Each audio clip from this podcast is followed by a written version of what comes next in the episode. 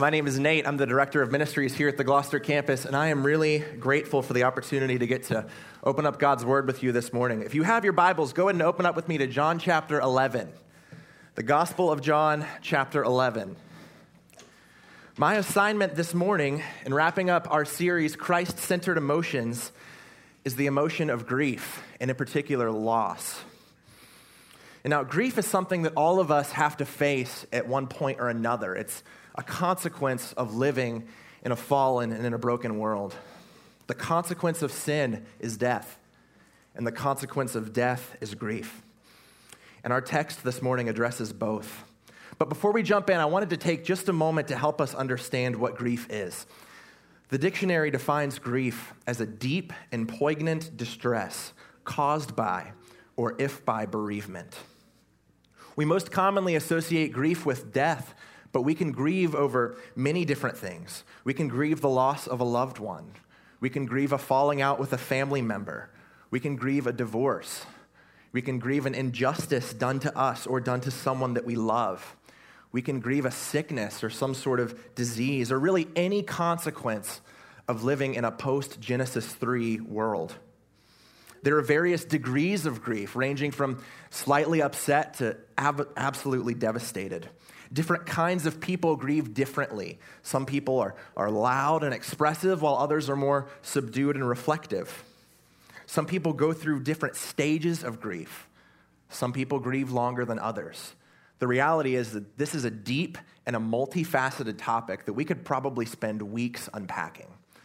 But what I would like to do this morning is open up the scriptures and show you that there is hope in the midst of grief. Indeed, there is a Christ centered hope that nothing in this world can take from us. We believe that the scriptures are sufficient for all matters of life and godliness. So they are sufficient for us even in the midst of unbelievable grief. So it's my prayer this morning that this message will be an encouragement to you, maybe if you're walking through that right now. One thing that I've learned ever since coming on staff at a church, it's just unbelievable the things that people go through, the baggage that people carry in on a Sunday morning. It's such a heartbreaking thing. So I know there are likely people here this morning for whom this isn't just an abstract conversation, but this is a reality. So I really hope that I can show you that Jesus Christ is indeed the only hope, especially in the midst of grief. I hope this is a help to those of you who are walking alongside a friend or a family member who's grieving so that you can know how to encourage them.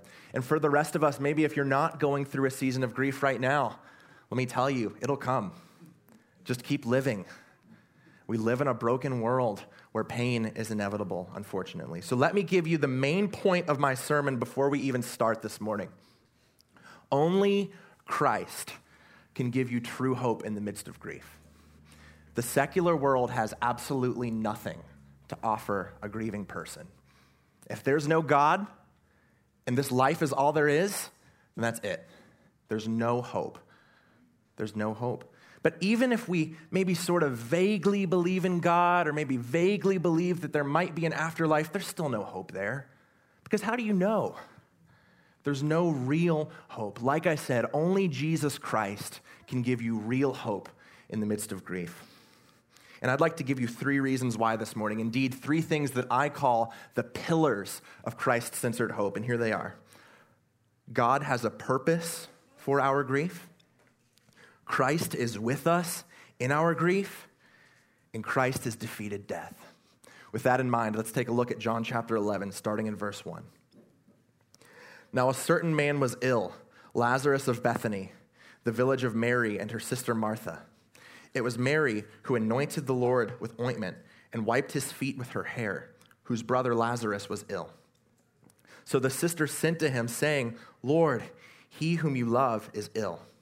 But when Jesus heard it, he said, This illness does not lead to death. It is for the glory of God, so that the Son of God may be glorified through it.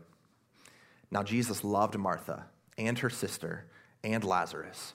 So, when he heard that Lazarus was ill, he stayed two days longer in the place where he was. Then, after this, he said to his disciples, Let us go to Judea again. The disciples said to him, Rabbi, the Jews were just now seeking to stone you, and you were going there again? Jesus answered, Are there not 12 hours in the day? If anyone walks in the day, he does not stumble, because he sees the light of this world. But if anyone walks in the night, he stumbles, because the light is not in him. After saying these things, he said to them, Our friend Lazarus has fallen asleep, but I go to awaken him. The disciples said to him, Lord, if he has fallen asleep, he will recover. Now Jesus had spoken of his death, but they thought that he meant taking rest and sleep. So then Jesus told them plainly, Lazarus has died, and for your sake I am glad that I was not there, so that you may believe. But let us go to him. The first pillar of Christ centered hope is God's purpose for our grief. God's purpose for our grief. The pain and suffering that causes us to grieve is not random, it's not meaningless, but it is under the control of a loving, wise, sovereign, and good God. When we are grieving, often the last thing that we want to hear is God has a plan. Some of you maybe have been going through grief. You've had some bad news, and maybe some well intentioned Christian came to you and said, slapped you on the back and said, All right, it's okay. God has a plan, Romans 8 28, and then went on with their day. And while that's probably not the most tactful thing to do in that moment, it's true.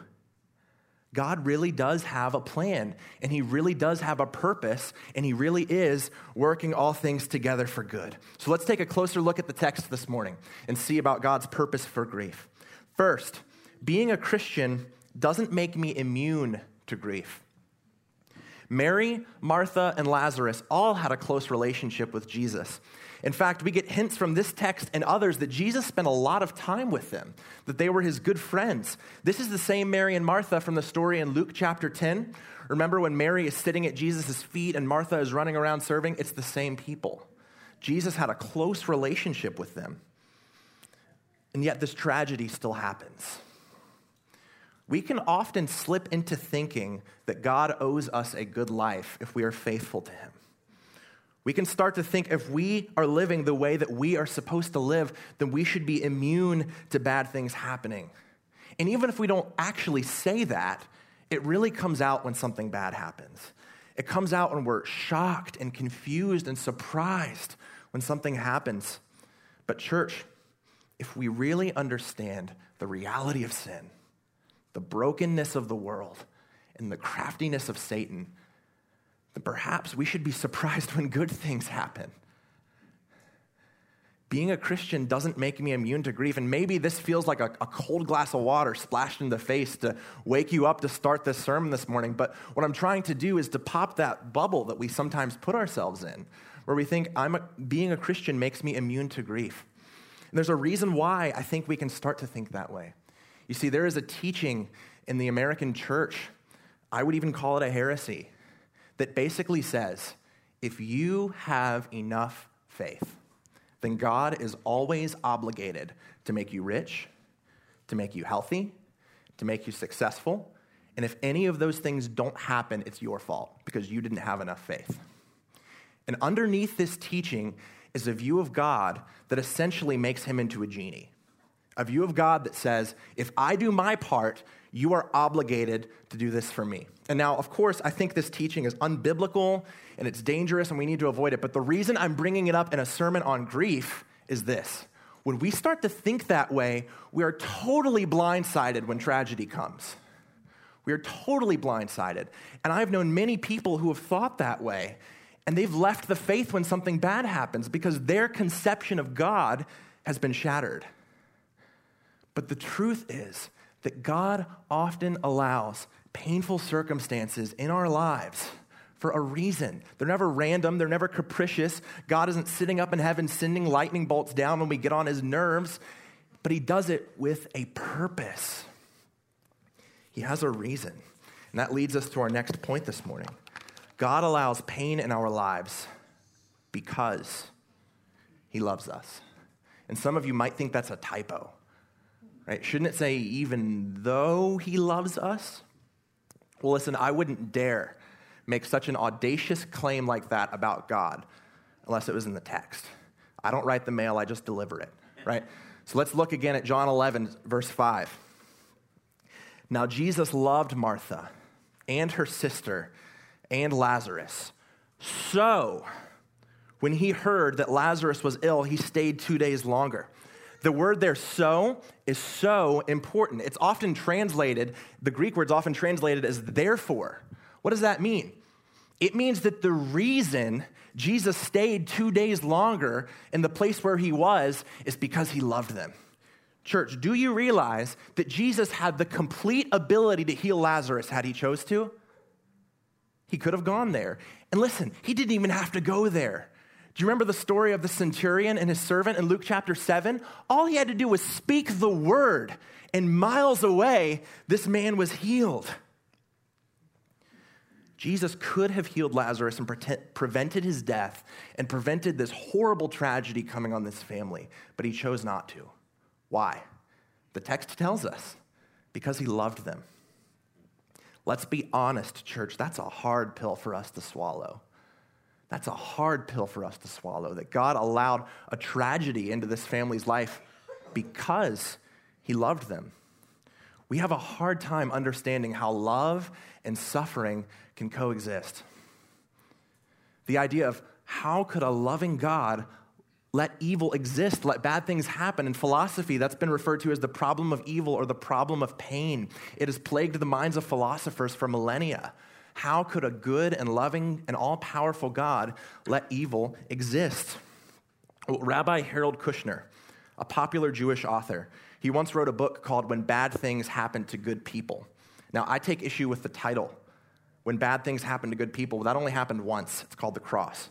But, anyways, the main idea of this book was that because evil exists, God cannot be both loving and all powerful. If evil exists and God is loving, then he can't be all powerful because if he was all powerful, he'd stop it. And if evil exists and God is all powerful, then he can't be loving because if he was loving, he would stop it. So after laying this case out, Rabbi Kushner came to the conclusion that therefore God must not be all powerful. God must not be sovereign. He must not be in control. And I think this is really, he's trying to get God off the hook. He's trying to make God appear more loving. But in his attempt to make God seem more loving and really to drag God down to our level so that we can understand him, what he has really done is stripped God of his ability to do anything about evil. Listen, it's no comfort to those who are suffering to tell them that God is incompetent. When we are in the dark night of our souls, we need a big God.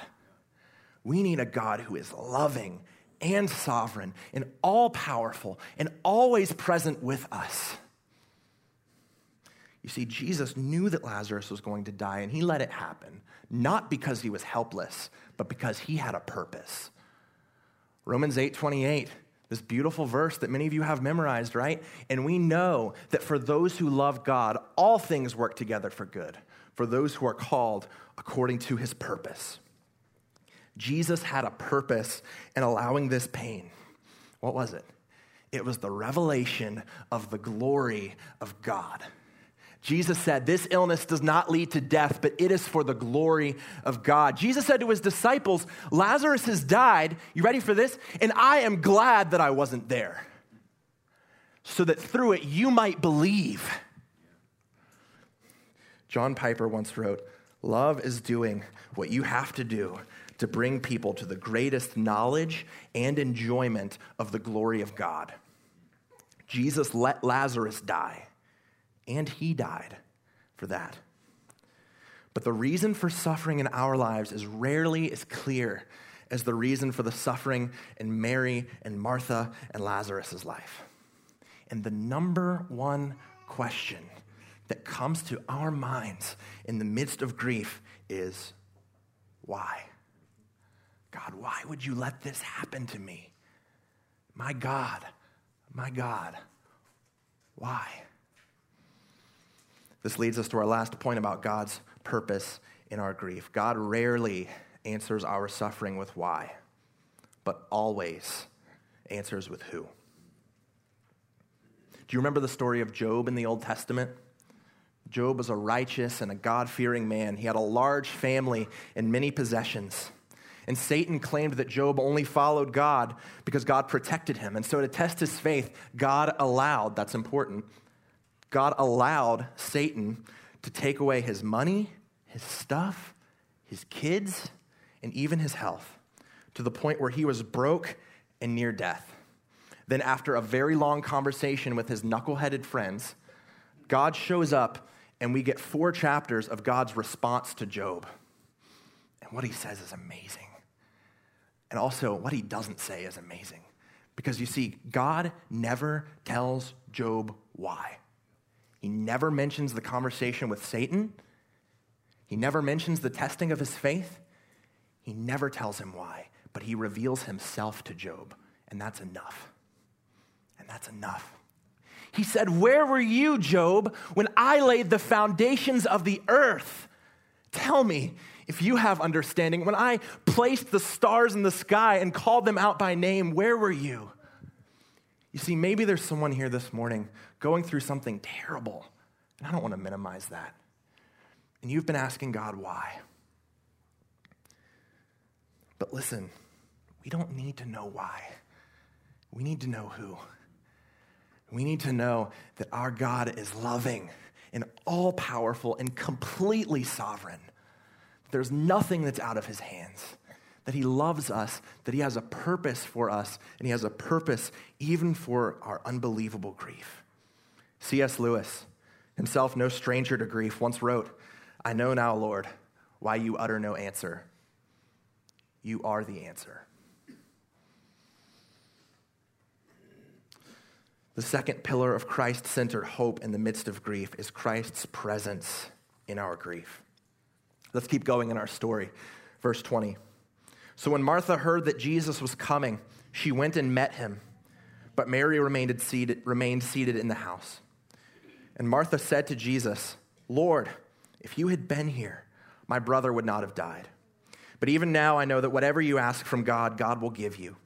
Jesus said to her, Your brother will rise again. Martha said to him, I know that he will rise again in the resurrection on the last day. Jesus said to her, I am the resurrection and the life. Whoever believes in me, though he die, yet shall he live. And everyone who lives and believes in me shall never die. Do you believe this? She said to him, Yes, Lord. I believe that you are the Christ, the Son of God, who is coming into the world in the midst of our grief, Jesus is with us.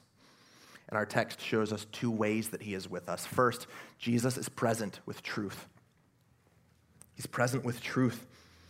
In this conversation with Martha, Jesus presents her with the truth and asks her to believe in him.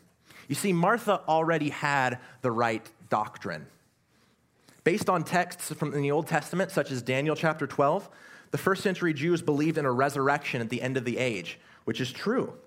So when Jesus told her that Lazarus was going to rise again, she understood it the same way you would understand it if I came to a funeral of a loved one and I said, You're going to see them again one day, right? It's this future thing. It's, it's a nice sentiment, it's a nice thought. I'm going to see them again, but, but that's it. She was just looking to the future. But Jesus was pushing her not just to believe in the right doctrine, but to believe in the right person. He said to her, Martha, you believe in the resurrection generally, and that's true.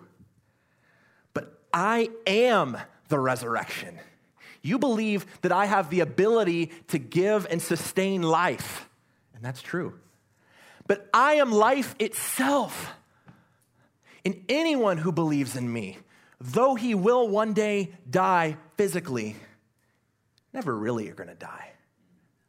And then he looked her in the eyes and he said, Do you believe this? Man, how I wish I could go around this room this morning and ask every one of you, Do you believe this? Because this is what it is all about, church. This is eternal life to know Jesus Christ, to know that he is the resurrection and the life. Do you believe this? There is no life apart from Jesus. None. There is no abundant life. There is no eternal life. It's all found in him. And in the midst of grief, it's so important for us to cling to Christ, to cling to the truth of who He is. So many people that I've known have fallen away from the faith because of a season of grief. This is a really prominent tactic of the enemy. He uses grief to try to pull us away from the truth of Christ. That's why it's so important when we're going through a difficult season to cling to Christ, to daily feast on Christ and His Word and in prayer, to be in community, to be in corporate worship as a means of grounding us in the truth of who Christ is. In the midst of grief, Christ is present with truth. Next, Jesus is with us with tears. He is present with tears. Verse 32 Now, when Mary came to where Jesus was and saw him, she fell at his feet, saying to him, Lord, if you had been here, my brother would not have died.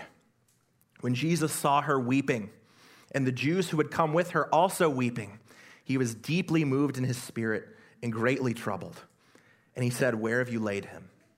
They said to him, Lord, come and see. Jesus wept. When Martha and Mary came to Jesus, do you notice that they both said the exact same thing? They both said, Lord, if you had been here, my brother would not have died. But we get two very different responses from Jesus. To Martha, he preaches the gospel, he gives her the truth. But to Mary, he breaks down and weeps. One thing we can take away from that is that Jesus is the wonderful counselor. And in the midst of your grief, when you bring it to Jesus, he knows exactly what you need. John 11, 35, Jesus wept. This is the shortest verse in the entire Bible and maybe the most profound. What always amazes me about this verse is that Jesus knew full well what he was getting ready to do. He knew that 10 minutes later, this weeping crowd was going to be rejoicing and hailing him as a hero. This is how I know the Bible is inspired, because if it were me, I would have been like, quit your crying and watch this. But he didn't do that. He entered into their grief, he entered into it. Jesus' weeping always reminds me of my favorite part of The Magician's Nephew, the first book in C.S. Lewis's Chronicles of Narnia. Any of you ever read the Narnia books? A couple of you? They're amazing books. The rest of you need to go home and read them. But in this first book, really the prequel to The Lion, the Witch, and the Wardrobe, the main character, Diggory, is distressed because his mother is deathly ill. And for those of you who aren't familiar with the Narnia world, Aslan the lion is like the Jesus figure in this universe. And I wanted to read you the following conversation between Diggory and Aslan. Diggory said, But please, please, won't you? Can't you give you something that will cure mother? Up till then, he had been looking at the lion's great feet and the huge claws on them. Now, in his despair, he looked up at its face. What he saw surprised him as much as anything in his whole life. For the tawny face was bent down near his own, and wonder of wonders, great shining tears stood in the lion's eyes. They were such big, bright tears compared with Diggory's own that for a moment he felt as if the lion must have been really sorrier about his mother than he was himself. My son, my son, Aslan said, I know. Grief is great. One of the most amazing things about the tears of Jesus is that he understands our pain. He enters into our grief. When I'm meeting with someone who's going through something horrible that I can't personally relate to, it feels really insensitive to say, I know. Aslan looked Diggory in the eyes and said, I know. And listen to me. In the midst of your grief, Jesus can look at you in the eyes and say, I know. Why? Because the eternal Son of God took upon himself a human nature and lived a full life, experiencing the full range of human experience, yet without sin. Some of my favorite verses in the whole Bible, Hebrews chapter 4. Since then, we have a great high priest who has passed through the heavens, Jesus, the Son of God. Let us hold fast our confession. For we do not have a high priest who is unable to sympathize with our weaknesses but one who in every respect has been tempted as we are, yet without sin. Let us then with confidence draw near to the throne of grace, that we may receive mercy and find grace to help in time of need. Church, we don't have a Savior that is unable to sympathize with us in our weaknesses. No matter what you are going through or have gone through or will go through, Jesus knows. Have you ever been poor? So was Jesus. He said in Luke 9 58 that the Son of Man has no place to lay his head.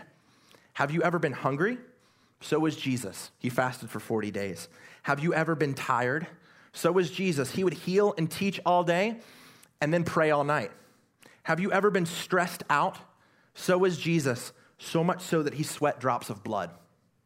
Have you ever been betrayed by a best friend? So was Jesus. Remember Judas?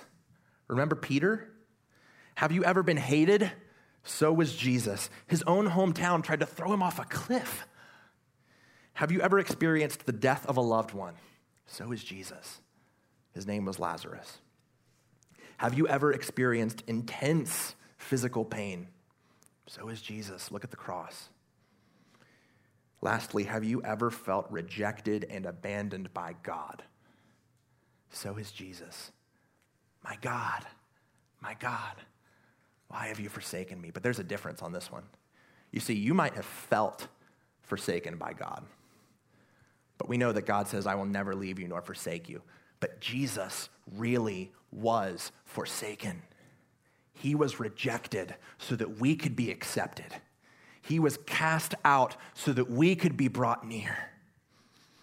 And in the midst of all of this, Christians can say something that followers of every other religion cannot say. You ready? Our God knows what it's like to bleed. He knows what it's like to cry and be stressed out and angry, yet without sin. The perfect God became the perfect man and went through everything that you have gone through. So when you bring your problems to Jesus, you're talking to someone who knows, who knows what it's like. He knows. In Hebrews 4:16, he invites us to come to him. He says, Let us then with confidence draw near to the throne of grace. Man, some of you need to go to the throne of grace this morning. Bring it to Jesus. I read yesterday about Anne Steele, a hymnist from the 18th century, who knew what it was like to bring her grief to Jesus. When she was three years old, Anne's mother died. When she was young, she had a terrible injury that remained that resulted in her being an invalid for the rest of her life. The day before her wedding, when she was 21 years old, her fiance drowned. A horrible, tragic experience. Yet in the midst of that, she brought it to Jesus. She came to the throne of grace, and this is one of her hymns. Dear refuge of my weary soul, on thee when sorrows rise, on thee when waves of trouble roll, my fainting hope relies. To thee I tell each rising grief, for thou alone can heal. Thy word can bring a sweet relief for every pain I feel. Hast thou not bid me seek thy face, and shall I seek in vain? And can the ear of sovereign grace be deaf when I complain? No, still the ear of sovereign grace attends the mourner's prayer. Oh, may I ever find access to breathe my sorrows there. Psalm 34, 18. The Lord is near to the brokenhearted, and he saves the crushed in spirit. So bring it to Jesus this morning. Whatever grief you have, whatever sorrows you have, bring it to the throne of grace. But there's one more pillar of Christ centered hope, and that's this Christ's victory over death. Then Jesus, deeply moved again, came to the tomb. It was a cave, and a stone lay against it. Jesus said, Take away the stone. Martha, the sister of the dead man, said to him, Lord, by this time there will be an odor, for he has been dead four days. Jesus said to her, Did I not tell you that if you believed, you would see the glory of God? So they took away the stone. And Jesus lifted up his eyes and said, Father, I thank you that you have heard me. I knew that you always hear me. But I said this on account of the people standing around, that they may believe that you sent me. When he had said these things, he cried out with a loud voice, Lazarus, come out. The man who died came out, his hands and feet bound with linen strips, and his face wrapped with a cloth. Jesus said to them, Unbind him and let him go. Church, death is not final for those who believe in Jesus. Death is not final. By the power of his authoritative word, Jesus walked up to the tomb and commanded Lazarus to rise from the dead. You see, earlier in the Gospel of John in chapter 5, Jesus said, Truly, truly, I say to you, an hour is coming and is now here when the dead will hear the voice of the Son of God, and those who hear will live. The hour was now here indeed. And, church, let me tell you something amazing. For those of us who believe in Jesus, the same voice that walked up to that tomb and said, Lazarus, come forth will call you out of your grave one day, too. The same voice. Death is not final. And by the way, this is why the resurrection of Christ that we just celebrated at Easter is so important. How do we know that we're going to be raised from the dead one day? Because Christ has been raised. And if you are united to him by faith, you will be raised one day too. We are the body of Christ. If the head has been raised, the body's not staying in the ground we will be raised because Christ has been raised. If you are here this morning and you don't have a relationship with Christ, man, let me tell you, Jesus is the resurrection and the life. There's no life apart from him. There's no abundant life, no meaning, no purpose in this life apart from him, and there is no eternal life in the future apart from him. He is the way, he is the truth, and he is the life. Trust in him. Turn from your sins, trust in Christ. He's the only way. He's the resurrection and the life. But for those of us who know Christ, we know that because he has defeated death, we grieve differently than the rest of the world. We grieve with hope. 1 Thessalonians 4 For we do not want you to be uninformed, brothers, about those who are asleep, that you may not grieve as others do who have no hope. For since we believe that Jesus died and rose again, even so, through Jesus, God will bring with him those who have fallen asleep. For this we declare to you by a word from the Lord, that we who are alive, who are left until the coming of the Lord, will not precede those who have fallen asleep. For the Lord himself will descend from heaven with a cry of command, with the voice of an archangel, and with the sound of the trumpet. And the dead in Christ will rise first. Then we who are alive and who are left will be caught up together with them in the clouds to meet the Lord in the air. And so we will always be with the Lord. Therefore, encourage one another with these words. There are two mistakes we can make when grieving. The first is try to stoically repress our grief and paint on a smile when on the inside we're really dying.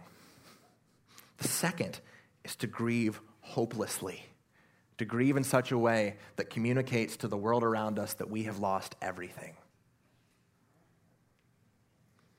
But the Christian can grieve deeply, can feel those, pain, those painful emotions deeply, and yet do it with hope and with confidence. Why? Because Jesus has defeated death. And one day he's coming back again, and he's going to get rid of sin and death once and for all. So the Christian answer is not suck it up and it's also not grieve in such a way that communicates that you've lost everything, because if you have Christ, you have never lost everything. We can grieve, but we grieve with hope. We grieve with hope because Jesus is going to come again and make all things new. He is going to come again and get rid of every ounce of evil, of sin, of pain, of cancer, of death, of everything. It's all going to be gone forever. And we are going to live with him in a renewed and restored earth forever and ever. For us Christians, when I read these next few verses that I'm about to read, I hope it just causes a stirring in your heart, a longing for that day. Then I saw a new heaven and a new earth, for the first heaven and the first earth had passed away, and the sea was no more. And I saw the holy city, a new Jerusalem, coming down out of heaven from God, prepared as a bride adorned for her husband. And I heard a loud voice from the throne saying, Behold, the dwelling place of God is with man. He will dwell with them, and they will be his people, and God himself will be with them as their God. He will wipe away every tear from their eyes, and death shall be no more. Neither shall there be mourning, nor crying, nor pain anymore, for the former things have passed away.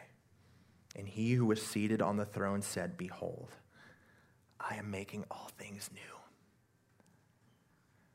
All things new. Everything. Every ounce of sin, of death, of evil will be gone forever. The amazing thing about the gospel is that when Jesus returns, he can get rid of evil without getting rid of us. Because he has taken our sin upon himself, paid the punishment for it, and risen victoriously from the dead so that all who trust in him will never taste death. So, to wrap up this morning, I wanted to read a quote from D.L. Moody, the famous evangelist from the 19th century. He said, Someday you will read in the papers that D.L. Moody of East Northfield is dead. Don't you believe a word of it. At that moment, I shall be more alive than I am now. I shall have gone up higher, that is, out of this old clay tenement into a house that is immortal a body that, sin, that death cannot touch, that sin cannot taint, a body fashioned like unto his glorious body. I was born of the flesh in 1837. I was born of the spirit in 1856. That which is born of the flesh may die, that which is born of the spirit will live forever. Amen. Church, we grieve with hope. We have an unshakable, imperishable, Christ centered hope that nothing in this world can take from us. Absolutely nothing. What shall separate us from the love of Christ? Nothing. Absolutely nothing. It is my prayer that we will cling to Christ, even in the midst of unbelievable grief, and find in Him the strength to persevere until that day when he returns to make all things new. Would you pray with me? Lord, we long for that day. We long for that day when our faith becomes sight, when our prayer becomes praise. Lord, we grieve in this world. There's so much pain, there's so much suffering, Lord, so much loss that it can be hard to even hard to even fathom. But Lord, we know that you have a purpose, that you have a plan, that you're with us in our grief, that you are going to fix everything one day. So, Lord Jesus, our hope and our trust is in you and in you alone. Help us as we go out of here this morning, Lord. Help us to help us to know what it means to grieve with hope. To grieve with hope knowing that you are sovereign, that you are good, and that you are going to make all things new. Lord, we love you and we praise you. And we pray these things in Jesus' precious name.